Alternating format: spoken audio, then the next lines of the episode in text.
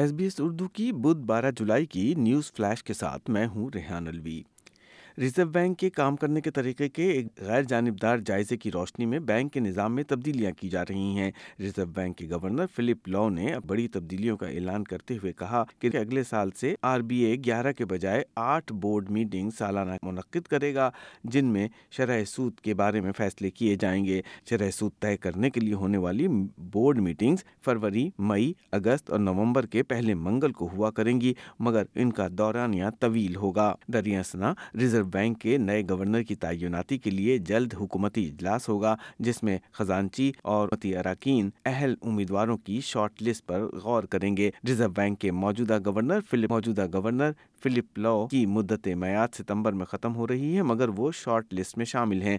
مگر قیاس آرائیاں کی جا رہی ہیں کہ ان کی مدت ملازمت کی تجدید نہیں کی جائے گی۔ وزیر اعظم اینتھونی ایلبنیز نے یورپی اتحادیوں سے مذاکرات کیے ہیں۔ نارتھ اٹلانٹک ٹریٹی آرگنائزیشن یا نیٹو کے مستقل نمائندے امریکہ کا کہنا ہے کہ نیٹو اتحاد آسٹریلیا کی جانب سے یوکرین کی حمایت کی تعریف کرتا ہے۔ وزیر اعظم اینتھونی ایلبنیز لتھیوانا میں سالانہ سربراہی کانفرنس کے لیے یورپ میں موجود ہیں، جہاں انہیں نیوزی لینڈ، جاپان اور جنوبی کوریا کے رہنماؤں کے ساتھ علاقائی اور عالمی سلامتی پر اظہار خیال کے لیے مدعو کیا گیا ہے۔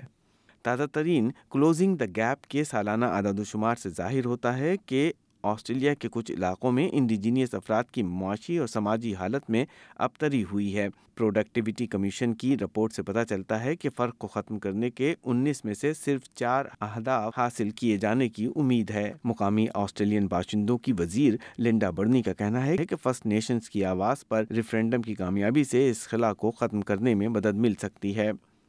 نیو ساؤتھ ویلز کی حکومت نے بے گھر افراد کے مسئلے سے نمٹنے کے لیے بحران کا شکار بے گھر لوگوں کے لیے عارضی رہائش کا ایک نیا پروگرام پیش کیا ہے۔ اس پروگرام کے تحت عارضی رہائش گاہوں میں ضرورت مند افراد کی رہائش کی مدت دو دن سے بڑھا کر سات دن تک کی جا رہی ہے اور کمیونٹیز اینڈ جسٹس ڈپارٹمنٹ مگر خاندانی تشدد کے باعث گھر چھوڑنے والوں کے لیے اثاثوں کی حد ختم کر دی جائے گی۔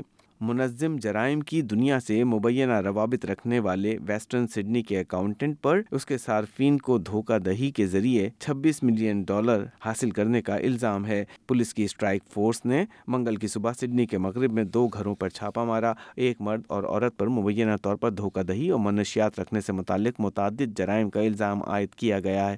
پولیس کا کہنا ہے کہ یہ شخص رقم کو اپنی شاہانہ طرز زندگی اور جوئے کی عادت کو برقرار رکھنے کے لیے استعمال کر رہا تھا۔ ایس بی ایس اردو کی خبریں یہیں پر ختم ہوئیں۔ تفصیلات کے لیے S B S dot com dot A U slash Urdu پر جائیے۔